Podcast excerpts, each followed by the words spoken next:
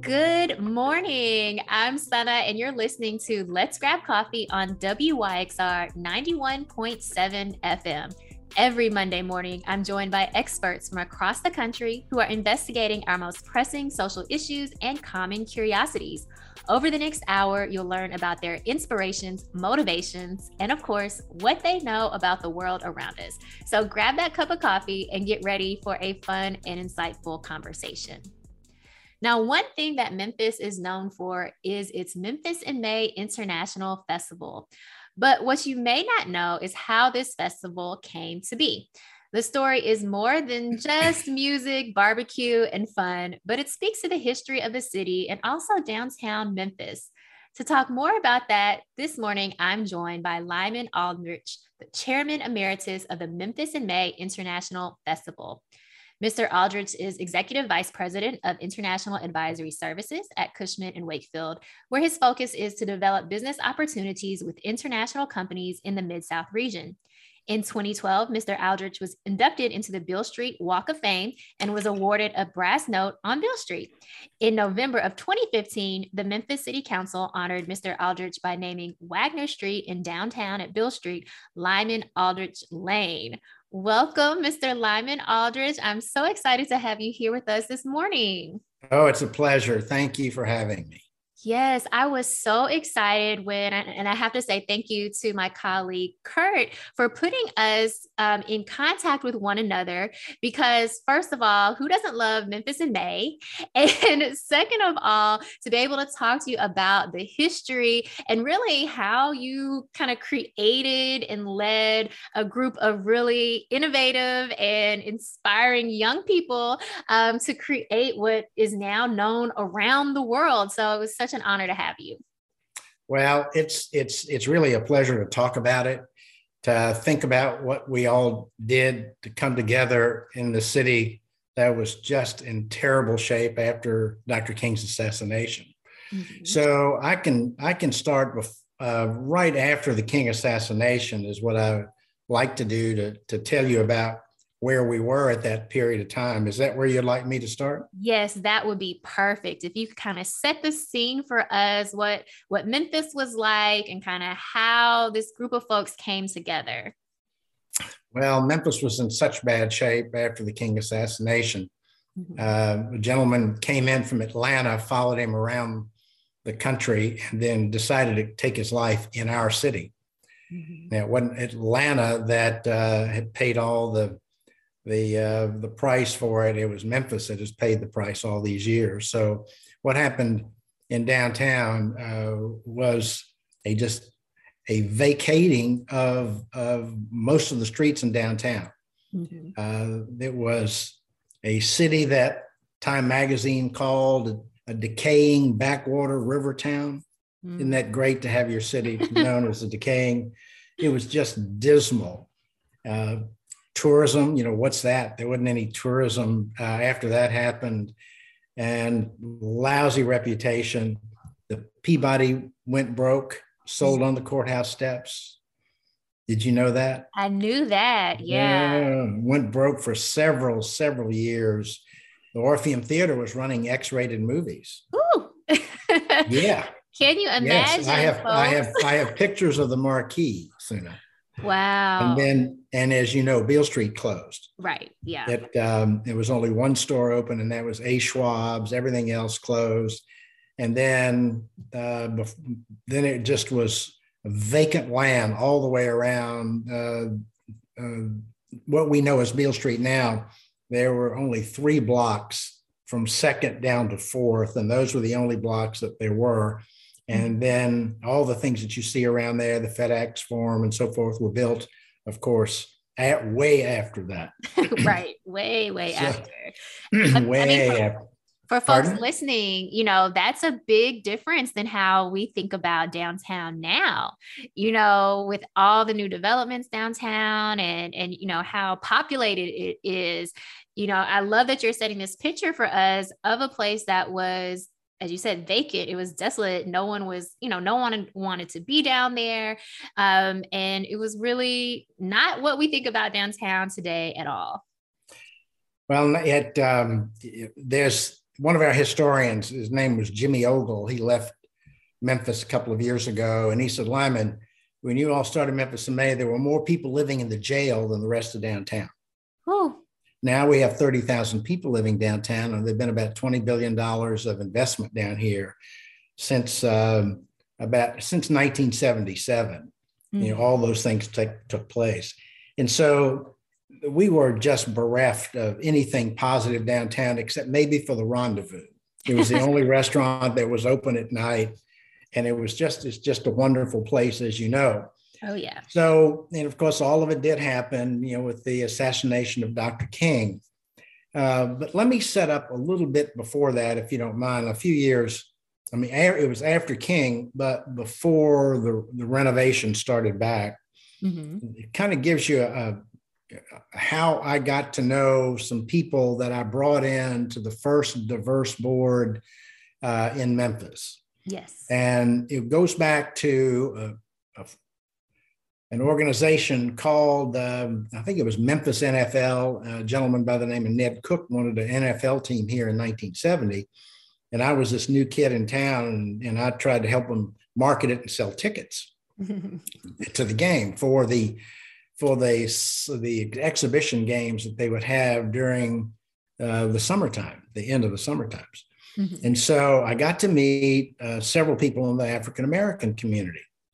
Uh, I was, of course, involved with a bunch of young white guys and gals, and you know we were in, involved with um, all kinds of things that young people in their early 20s get involved with. But then you get thrown into a group of uh, an opportunity to meet new people, different people, people from all over the city that just wanted to go and sit and watch a ball game. Well, that's how I met a guy by the name of Harold Shaw, an African American that was one of the executives at Universal Life Insurance Company. Uh, it was the third largest black insurance company in America.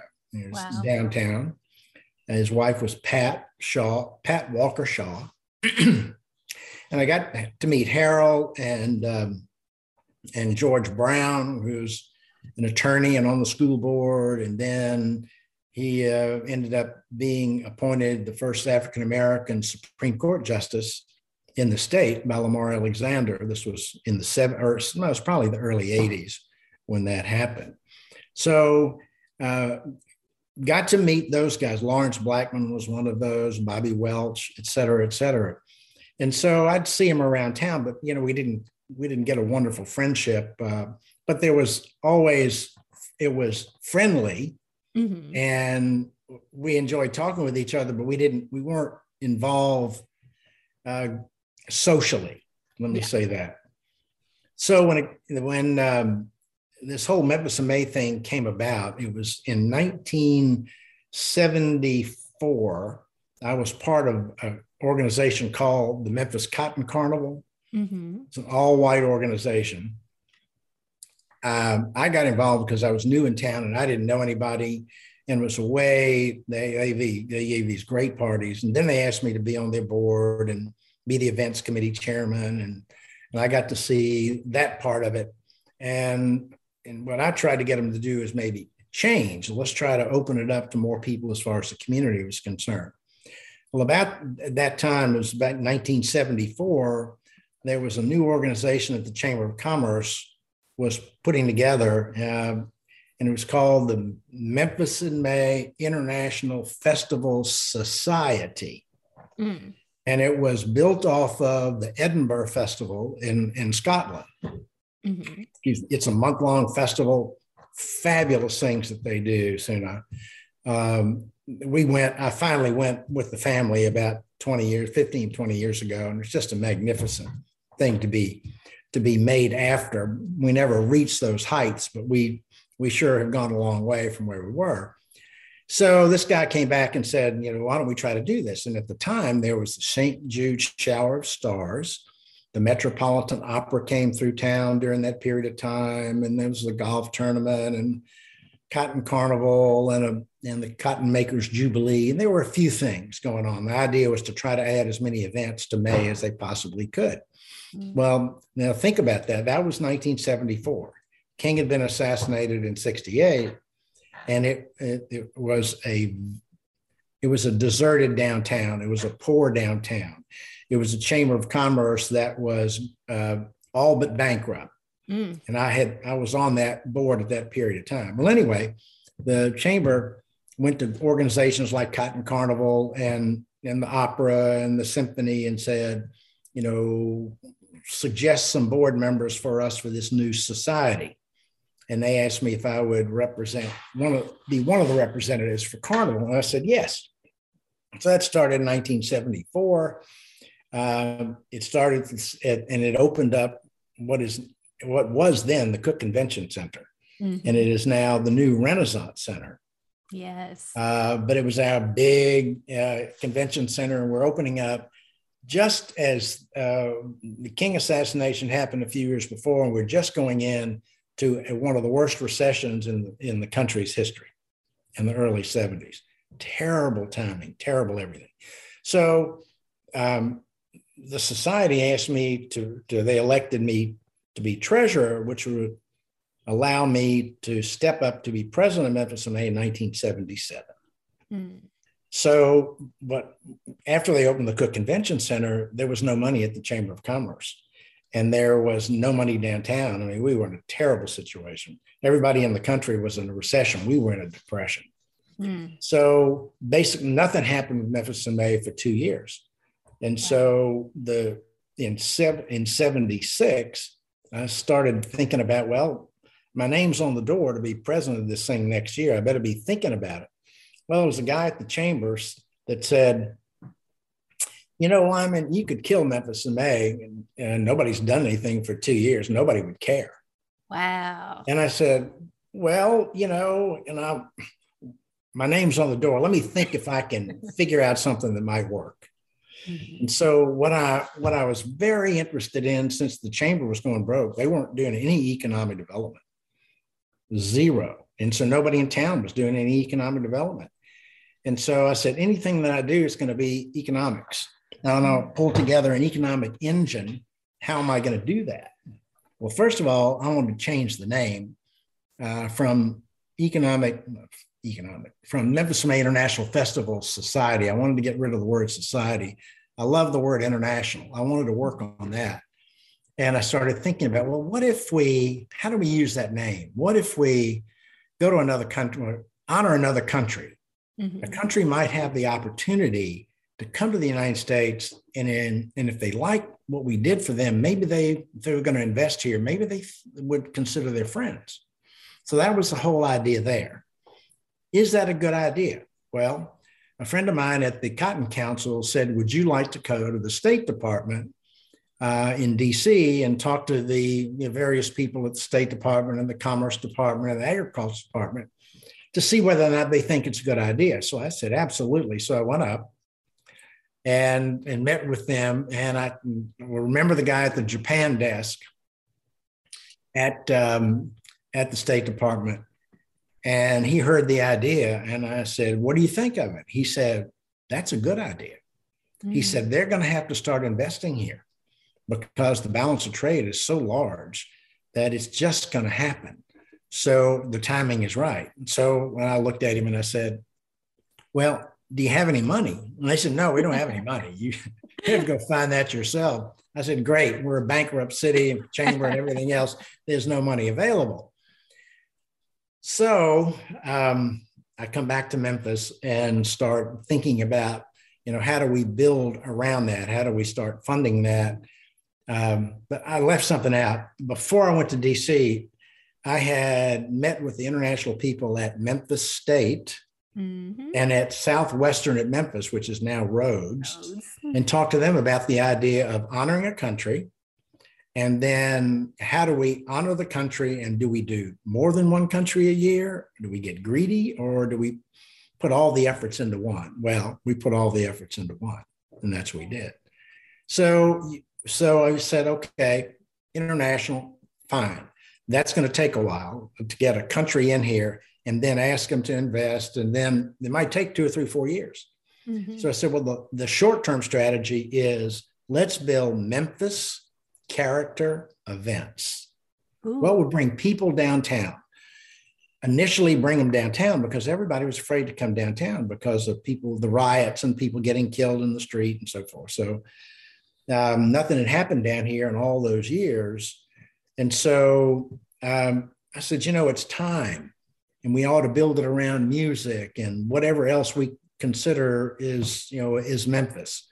Mm-hmm. That we bring people from East Memphis and then the region and then the country and then internationally by the fifth year. You know, when you're young, and we were all we were all 25 to 33 years old uh, with no money, but just just brains and lots of excitement and just like you are at your age, uh, a lot of vigor, a lot of excitement, vision. You know, that's that's what built the country, and that's what built Memphis in May. And so I went about going out and finding these young people to be a part of this organization.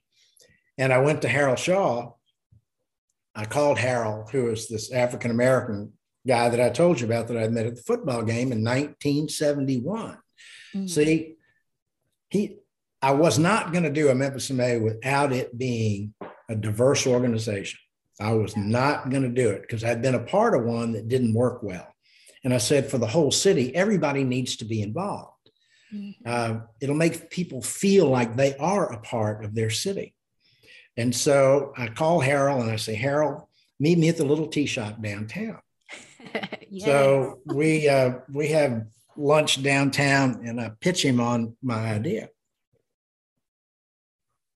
And he looks at me across the table. Says, Lyman, y'all gonna listen? what he meant was, you white boys gonna listen. Mm-hmm. I'm saying, Harold, we're gonna listen. I'm telling my friends we're not talking race. We're not talking politics. We're talking economic development where we can all work together to try to create jobs for our families and for the future. Mm-hmm. And I said, that's, that's what we're doing. That's the only thing that we're doing. And I've told my white friends the same thing that we're going to be sitting around the table together trying to trying to create something that'll that'll help save the city. Mm. And so he said, okay, um, and I said, Harold, you can bring anybody you want. He said, okay, I'm going to bring George Brown. I said, well, who's George Brown? Well, he's a lawyer and he's on the school board. I said, great. Who else are you bringing? No, I'm just bringing George. I said, Harold, there's no quotas here. You can bring as many people as you want to sit around the, the table, the initial meeting. No, I'm just bringing George. I understand what he was doing. So I didn't understand then, but I understood all these years later. He was testing me whether or not we were going to be, um, wh- whether he thought that we were being real or not. Mm-hmm. Yeah. So we go to the, they all come to the first meeting. It wasn't more than maybe 12 people, 10 or 12 people there. Um, and they like what they heard. And so after the meeting, you know, we're kind of milling around down at the dais and they they come down and said, you know, we really like what we hear. We want to bring Dr. Moja Von Hooks. And I said, great. Who's Mo- Dr. Moja Von Hooks? Well, she's an educator and she's a, did you know her? No. Oh my gosh. You missed an incredible woman. An international woman, um, studied at the Sorbonne. She got her PhD in, in, in international and education at UT, master's at Columbia. And I said, please bring her. So they three, they come to the next meeting. And, and Dr. Hook says, do you know what you all have here? We said, well, we we're gonna we're working on it. And, and she said, no, what an opportunity to educate all the children in the schools about a different country every year. Yes. And we said, oh my gosh, since we were not educators, none of us even glimmer of hope on that. And it just like, oh my gosh. I said, Dr. Hooks, you're the chairman. We'll help you raise the money. And you can get anybody on your committee that you want on that committee. Mm-hmm. And she said, okay. And so she she went out of that door as chairman, and George Brown, being on the school board, helped push that thing through the school board. So every year, and they're still doing it 44 years later. So uh, they put on a program for most of the school children for the month of May on the honored country. All aspects of the culture and the business, the music, et cetera, et cetera, of the foreign country. So these kids, they they learn about 10 or 12, uh, depending on if they're middle school or high school. They they learn about the, uh, so many countries by the time they get out of school. Mm-hmm. Just a marvelous thing. Yeah. And then I don't know how many years ago, maybe 20 years ago, they started uh, doing exchange programs. The kids would have to write essays. And so then they would select, I think there's 12 or 14 kids every year that go to the honored country. And then the honored country has 12 or 14 that comes to Memphis and studies here. what an opportunity just what an opportunity. Yeah. But what I've always been disappointed in is we didn't have a hundred kids going. Mm-hmm. We needed a hundred or as many as we could possibly get. When it gets down to sponsors. Anyway, that's that's me saying, oh, I wish we had, you know, 10 times more than we got right now. But so glad these kids have had the opportunity to do that. So Dr. Hooks had that idea. Excuse me. And in in my estimation now, in these 40 plus years, Suna, mm-hmm. I think almost 2 million kids have been touched by that education. Wow. Now think about that. Yeah. I mean, amazing. It, it's amazing. amazing. And I wish we had more uh, public relations on on it and what that does and what it has done. The organization has won all kind of awards for the education program. But I wish more people in the city would know about it. And I wish yeah. more sponsors would step up and say, I'd sponsor 10 kids. I'd sponsor 10 kids. I, you know, to go to the country. Right. It just builds the international aspect of us. And what's the best educator? Suna, what's the best educator? Definitely look, interactions, experience, travel. Yes. Oh my gosh. Oh my gosh. Anyway, so that has been a phenomenon. It's just been a phenomenon. Let's take a quick break. You're listening to Let's Grab Coffee on WYXR 91.7 FM. Welcome back. This is Let's Grab Coffee on WYXR 91.7 FM. I'm Sana and I'm here with Mr. Lyman Aldrich, and we've been talking about the history, the origins, those early years of the Memphis in May International Festival. So now I'm going to back up. Who else is on that board? Uh, they're male, female, uh, black and white, and excuse me, and and they're all, as I said, they're all young, 25 to 32 years old, no money. We had no titles. We were not bank chairman. We were not mayors. We decided we are going to do this on our own, use our own brains. We we refused to accept money from the city, the state, and the county. Wow. It's all privately funded, even today. Mm-hmm. Now, that's amazing. We just went out and knocked on doors and say, you know, we got to, these are good ideas. We have to save the city. Yes. And so we'll we'll be part of it, you know. And what it ended up being is that we brought thousands of thousands of people downtown year in and year out. But I'll get to that in a minute. When I came back from DC, uh, the guy at the chamber said, "You know that that there is a Japanese company here in Memphis," and I said, "Nope." They said, well, it's Datsun forklift. Mm-hmm. And you know, you know, they were part of Nissan, but it was the old Datsun name. It was out by Elvis's house. Would you want to see him? And I said, of course. Excuse me. so we go out, uh, make an appointment, and go see these two wonderful gentlemen, uh, Iwata and Takeuchi sons. And I told them what we were doing, and we were honoring their country. And I said, I don't want to make any mistakes. You're the first country that we've honored. Will you be on our board of directors so we're not making any mistakes? Mm-hmm. Oh, yes. Never missed a meeting. They, um, two months before the festival, beginning of April, they said, Would you come see me in our offices? And I said, Of course. So I go back out and they say, well, we've invited the ambassador to the United States for Japan to come to the Memphis in May. You're honoring us and we're bringing our ambassador. Wow. Well, that scared the bejesus out of me. wow. I'm not sure that this state had ever had a visit from an ambassador. Nobody can tell me whether or not we had had. There has to be one. So, but, but anyway, it was so unusual that the Secret Service had to be here. The governor had to be here to welcome him here. Mm-hmm. Uh, we didn't have any speaker at the speaking at the uh, uh, Rotary at the time. They had 400 people, but uh, it's it really did. I, I, just was almost speechless. Oh my gosh! With downtown, think about how bad downtown was. right and you're going to have this wonderful guy who you're trying to get a lot of money out of to invest in your town.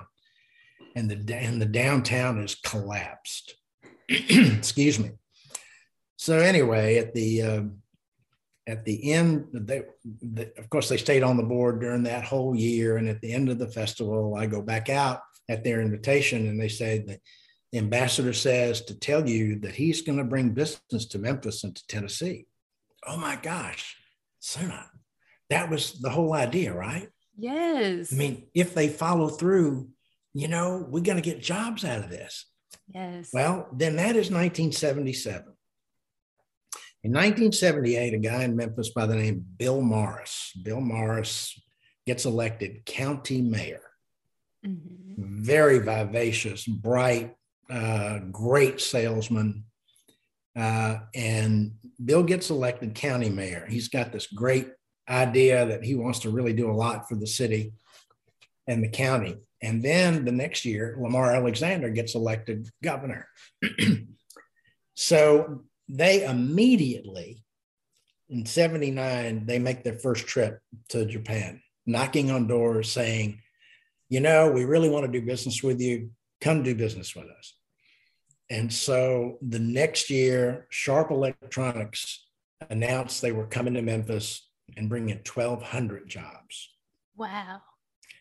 I mean, that still gives me chills every time I say that because you you just hope and you pray, you know, that something like that will happen. Excuse me.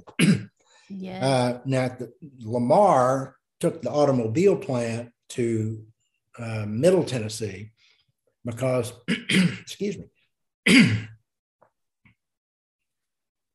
the soil was not good enough here in West Tennessee to, to take those big machines that they had at the automobile plant.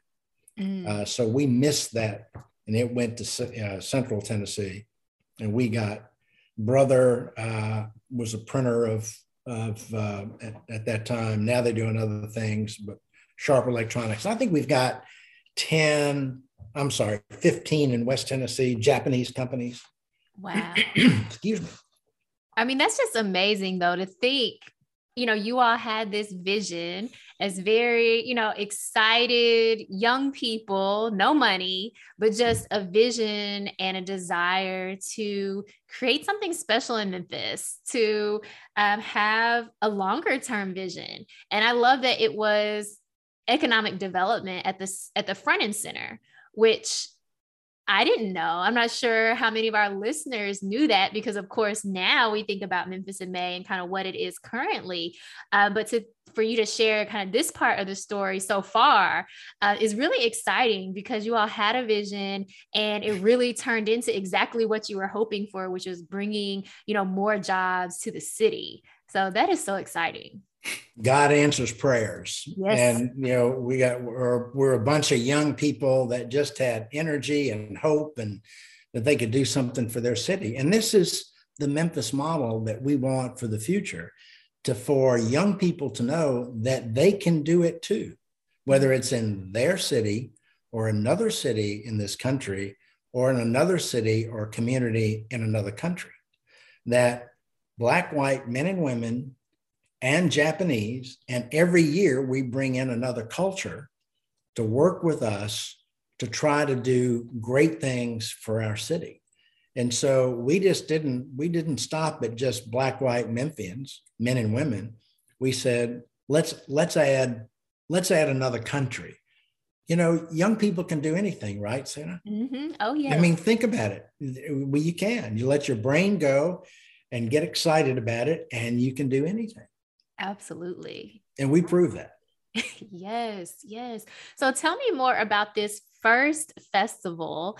Um, so what was included under, you know, Memphis in May International Festival 1977, honoring Japan? Um, what were the events then? Think about how poor Memphis was then. everybody, the government, everybody was poor. And so, what do young people do? They figure out a way to get it done, is what they oh, yeah. do. And what we did, we had we had this events committee that Rodney Baber, young guy that was a friend, a lot of energy and a lot of creativity. And what we did, we was we were really smart. We said, where are we going to have these meetings? Well, let's go to the bar. Let's go to a bar and Overton Square was getting started then, and it was more fun. And we'd go to the Bombay Bicycle Club, and we'd go to the Public Eye. We'd alternate, and on Thursdays we'd go have a couple of drinks, and then we'd go back to their meeting room, and then everybody was loose, and they'd start throwing out ideas. That year, that year, we created the Beale Street Music Festival, mm. the uh, Sunset Symphony. Mm-hmm the J- Memphis Jazz Festival at Court Square. Mm-hmm. And then that same group the next year came up with the idea of the barbecue contest. Mm. That group came up with the events and the education program that you see today. That was all us in 77 and 78, 9 and 80. And, and so the, we put everybody took a I'll be chair of this. I said I had all these chairmen and they brought people working with them. And then we opened it up to anybody that wanted to come and work and help. Um, anybody. There was, there was, here again, there was no quotas and nothing. Everybody got along. We were there to get along and do something together. Mm. Not talk race or politics, to create economic development. We were all on the same page, on the same wavelength. And you created these things, and it was just fun. Yeah. I mean, the first year, um, the estimate is we brought um, 15,000 people downtown. Wow. Beale Street Music Festival was a two day festival and it had all the jazz guys and gals uh, from when they had to leave downtown when Beale Street closed. They were out all over the country, all over the world. Mm.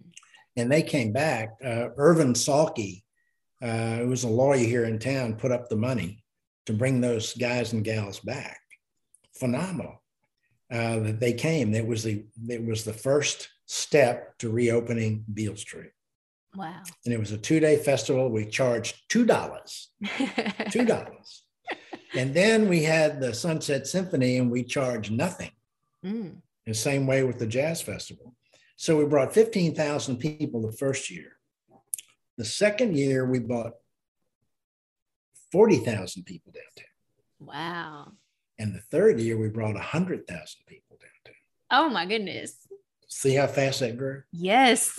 we wow. started we started with one volunteer, me. and I think it was 6 years later we had 2500 volunteers. Wow. Young, everybody was coming out of the woodwork to help everybody just was blown away by the excitement, the fun, the quality of the events. We got sponsors to sponsor. Ended up being Bud, Budweiser, and Coke, and Canali Family, and mm-hmm. um, all kind of uh, organizations here that said, you know, we want to be a part of this.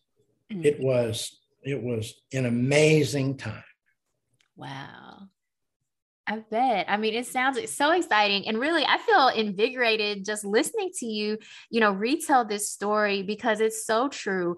You know, especially young folks, you know, you have an idea, you're excited about it, and anything is possible. And you just, you know, come together and you make it happen. And, you know, thinking about Memphis in May, like and what it is today it's so amazing that it really came from you know your idea a group of young people just really you know with that belief that of course it's going to happen. Of course we can do this. Of course you can do it. And that's what we want this next generation to do. We and then and as i mentioned it can happen anywhere. But you gotta you got to get them together and you got to you got to charge them with it was done in Memphis after the King assassination, which has to be the worst of times mm-hmm. for any city. Mm-hmm. And eight years later, you're saying, well, what can we do to climb out of the doldrums? Mm-hmm. And then you get a bunch of creatives sitting around and they're saying, oh, we can do this, we can do that, we can do this. We just had to hold people and ideas back. You know, you could only do so much Mm-hmm. but but it was a, it was just a phenomenon. Here again you know god's hand does move. I mean i don't know how all that happened. We didn't have money. We had bad relationship bad race relationships. King was assassinated. You know we didn't know any international people. We i mean and then all of this just happened. It just happened. Yeah. Oh well we're we're also glad that it did happen.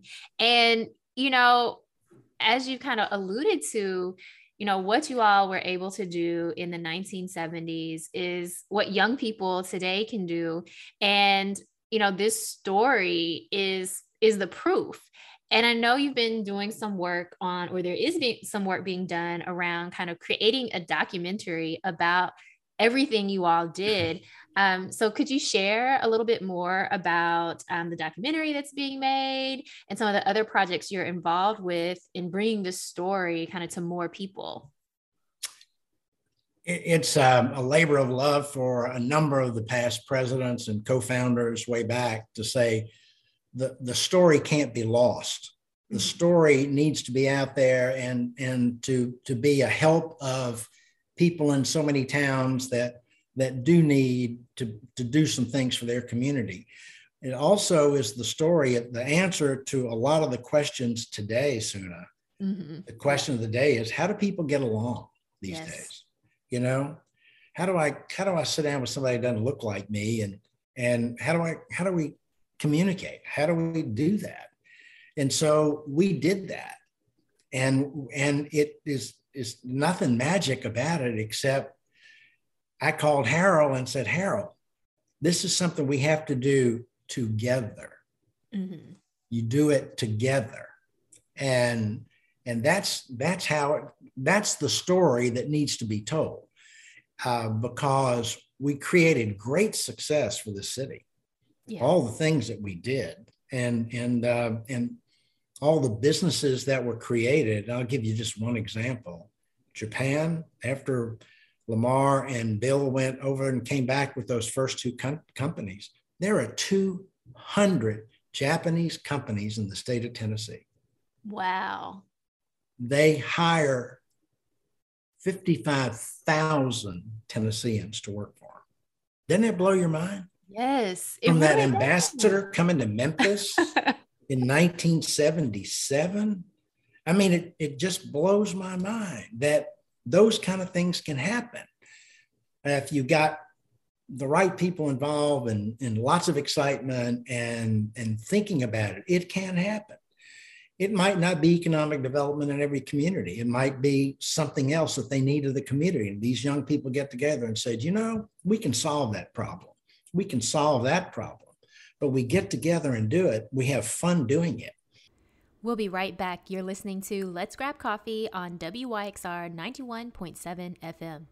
You're listening to Let's Grab Coffee on 91.7 FM. I'm Sana and I'm here with Mr. Lyman Aldrich. We've been talking about the early years of the Memphis in May International Festival, how it all came together. And Mr. Aldrich is sharing with us that a documentary is going to be created about this history. The documentary is Rebirth on the River.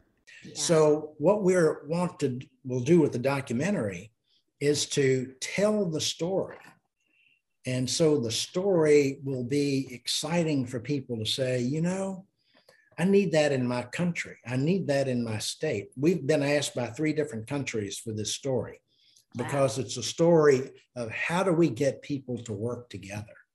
Mm-hmm. How do we get people to work together? And so that's what we want people to learn. We don't want the story to be lost. We want it to be something that excites people to say, wow, it can be done. And mm-hmm. so we put the documentary out there. We want to we want to be here in Memphis, of course. We'll premiere here, and then the, the idea that I had at, uh, right at the beginning of the show, I told you I want to tell you about where we're going to do with that documentary.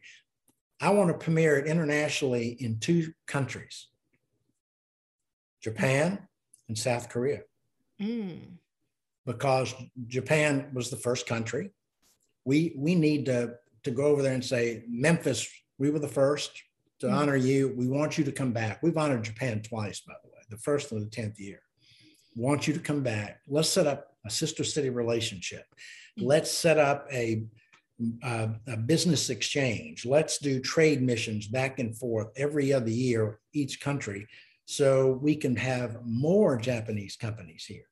So we make that presentation in uh, in Japan. And by the way, our um, our new senator from Tennessee is the former ambassador to Japan, mm-hmm. Hagerty, Bill Hagerty, mm-hmm. who has the relationships, who can set these things up. Then, because of what I told you at the beginning of the of your program, is Innovation SK, South mm-hmm. Korea. Yes. So you leave Tokyo and we go to Seoul, South Korea, and we say, we want to welcome you to Memphis with your major investment. We want, we want to help you any way we can. What can we do together to help you and help you bring other South Korean companies to West Tennessee. So you're building a group of South Koreans that are in West Tennessee, but they can share their cultures, mm-hmm. the culture with each other. That's what Japan does. They go and might be one that came in back in 78, 79, and 80, but now they're 200. And the families work, they have their culture, they have schools, language schools, et cetera, et cetera. And those are the kinds of things that can grow. You can have sister city relationships. It's just, and another thing you do is you ask them for a major cultural event, the art exhibit that they could bring to your city. Mm-hmm.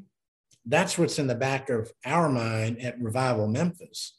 Uh, with what we'll do with the, the documentary that's called Rebirth on the River, that's what we want to do, not just to have a documentary that you see at one time at WKNO and it's on the shelf forever.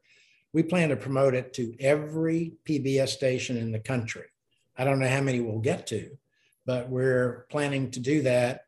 We have we'll have an asset that tells this great story of people coming together and working very successfully in the worst of times. Mm-hmm. In the worst of times. Yes so important and so relevant to today as you know these questions of how can we work together um, continue to come to the forefront. And as you mentioned this group of you know, excited, visionary young folks in the 1970s can tell us a lot about how in 2022, you know, we can still come together and work towards a common goal and have fun while we do it. And I think that's so key to why you all were successful, where it was like, hey, we're going to just throw out any idea we have. We're going to be supportive of it. We're going to figure out how to do it. Uh, we're going to have some fun while we do it. Uh, and I think that makes the difference when folks are able to say, here's a common goal that's going to benefit all of us, right? Economic development in Memphis, particularly at that time, that's going to benefit everyone and everyone's voice and input is important as we craft out this vision for what our city you know could look like. You you are you are so right on. I'm glad you got what you just told me from what i've told you so far. But there's one more aspect of this is that we're putting together a, a lesson plan, and I call it the Memphis model. Mm-hmm. It's uh, it's the lessons of how do you work together? What did we what did we have to deal with? Oh yeah. Uh, how did we how did we solve the problems? All having to do with getting along with one another. Mm-hmm. And so that's something that we're going to be promoting to. We want it to be age appropriate from from children in as young as three years old mm-hmm. through college, through through leadership groups. Yeah. Excuse me. And through corporations or anybody that's that's working with a, a diverse workforce or mm-hmm. student body or whatever. They all deal with the same problems that we dealt with back in, in 1976, 7, 8, 9, da da da da da. And so we we just figured out how we could work together and and have fun doing it. and remain friends for forever. Mm-hmm. And um, and so that's that's the Memphis model. Those are the lessons that we're going to be promoting um, all over the country and to countries all over the world. Because you back to again, I've heard it three times this week that diversity is not a thing anymore. Nobody wants to be diverse anymore. And I'm saying, oh my gosh, that is that's that is a key to how we all get along together. You got to mm-hmm. figure out how you can do that. Well, if we can do just a little bit from the lessons that we have in the documentary uh, in the years to come to help other communities, organizations see that it can work, then we have we've really made uh, great progress as far as in my to humanity is my in my opinion. Mm-hmm. Absolutely. I mean, I think it's so necessary, um, as you mentioned, for for young children, and I love that age starting out at three is so important, um, all the way up to you know folks who are in in the workforce, um, because we all are you know interacting um, across races, ethnicities, culture, um, sexual orientation, and a, variety of different ways um, that we are distinct and diverse from one another, and so it is important to understand how we can use, you know, the Memphis model uh, to work together and to create positive social change. So I love this is going to be made into a curriculum um, to go along with uh, the documentary as well. So necessary. May I comment on that? Yes. The University of Memphis is helping us. We're, we're collaborating with how to develop the curriculum mm-hmm. or the curricula because there's got to be age appropriate. It's got to be all kind of things. And so so we're we're just beginning to to figure out how we can do that together because uh, this is this is a new this is new to, to all of us. But uh, we know we don't have that ability on developing curriculum, but mm-hmm. somebody like the university would, and they can be a part of that. Mm-hmm. And uh, there's another thing that just popped up just recently as I was talking to to Kurt until I was talking to uh, some some people in your um, your foundation and in economic development at the uh, at the Chamber of Commerce. But back to the university, uh, in in speaking with your CFO Raj Kurapati, uh, Raj says, "I want to recruit in all of those countries that you're talking about: mm. Japan, South Korea, India." And you know all of the the countries that that have the ability to send really smart, good students to the University of Memphis. And we use the documentary as a door opener to say Memphis accepts. We've been accepting people since 1977. And so we're delighted to have you. Mm-hmm. And so that's going to be used to do that. And also, it's going to be used as far as economic development is concerned with the chamber to open the doors to say, we've honored you in the past. We want to continue honoring you. Come back and see us. Let's have business exchanges every year. Oh, I love that. I mean, so much. I mean, again, just to think of how Memphis in May started with really the determination to create something, right? Because as you mentioned in that those early years, um, you were told, hey, if you don't do anything, you know, as president of, of Memphis in May, it'll be okay because of the economic conditions um, of that time. But to see what has grown from that over the decades, it truly is inspirational. Well, I'm glad you see that as a as a person your age. It it um, it certainly was for us to do that. It was it was very inspirational. Um, so many things came out of it. It's just it's this it would the documentary will take um, probably an hour and a half maybe to do and we're still going to leave a whole lot out Mm-hmm. Uh, but there's so many things that people can get inspired by. We were, as one of our past presidents says, you know, we were, we were a place where creativity took place. Mm. The education program. Do you know we do a, a poster for uh, the honored country each year, the fine yes. arts poster? Yes.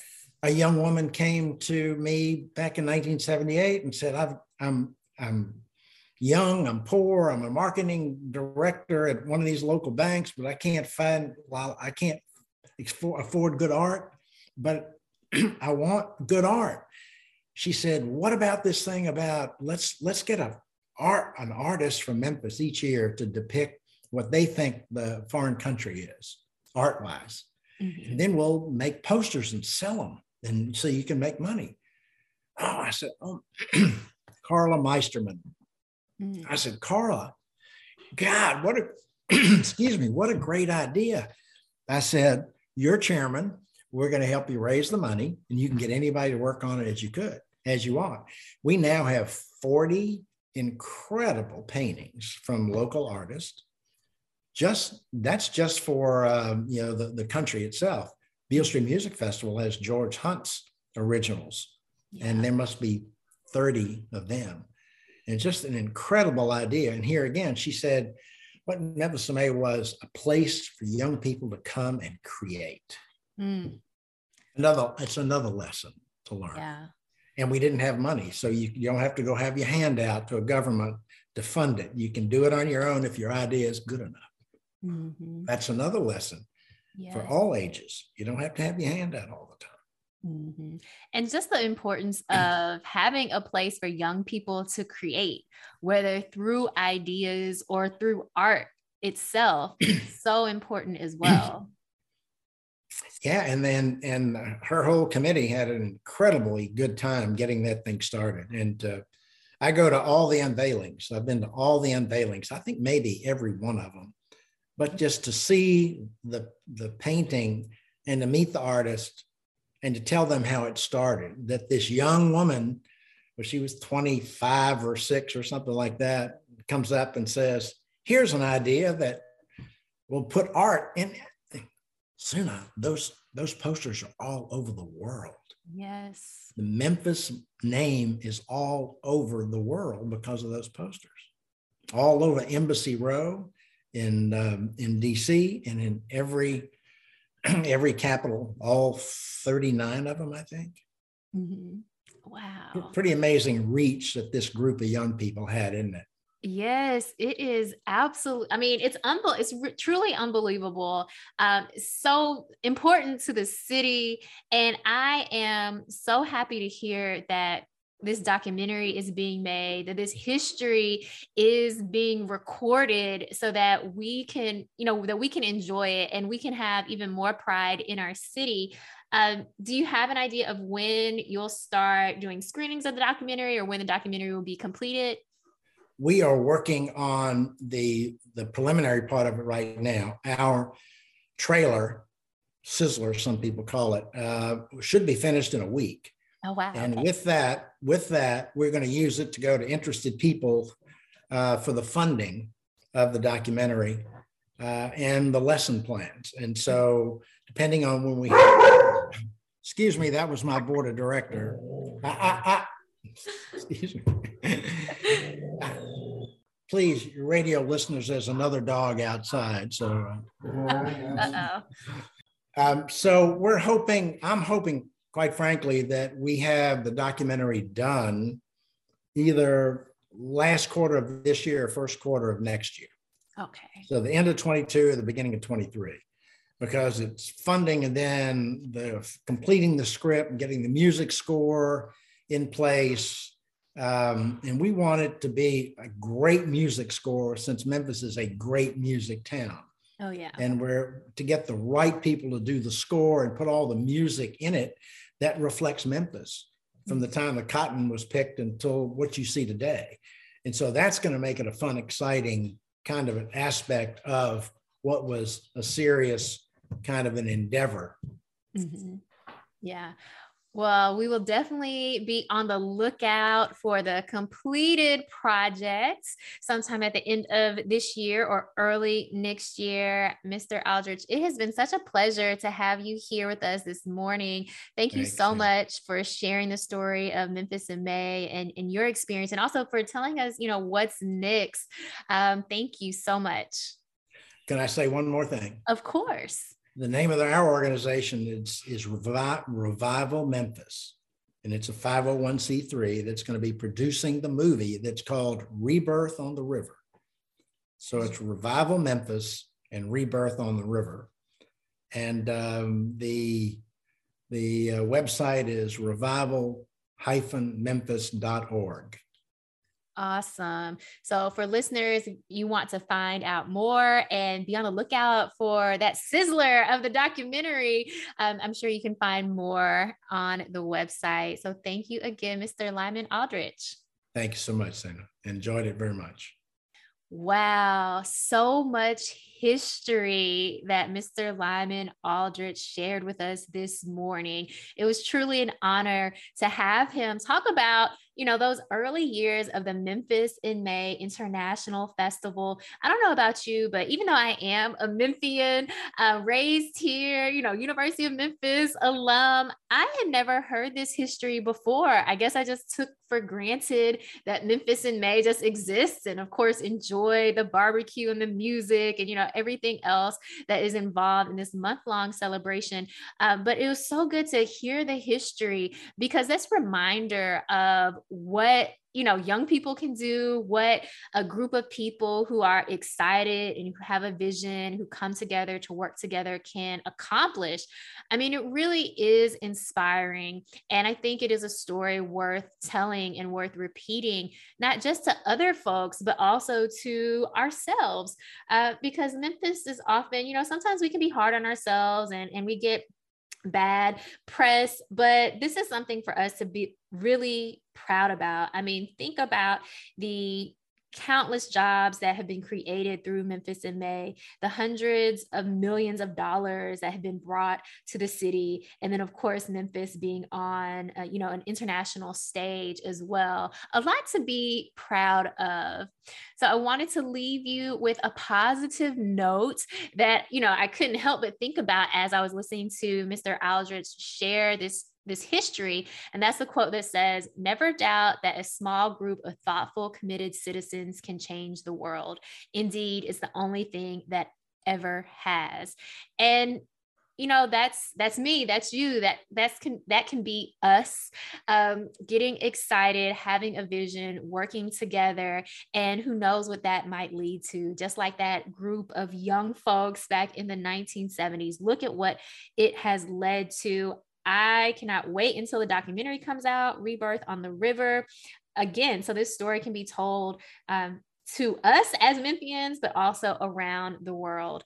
Well, this has been Let's Grab Coffee on WYXR 91.7. If you missed some of this great interview, be sure to listen to the replay. It'll be archived on the show site on WYXR.org. And also subscribe to Let's Grab Coffee. It's available in podcast format wherever you stream podcasts. So you never have to miss an episode and you can re listen as well well. Well, I'm Sana, and I hope you have a great week. I will see you back here next Monday.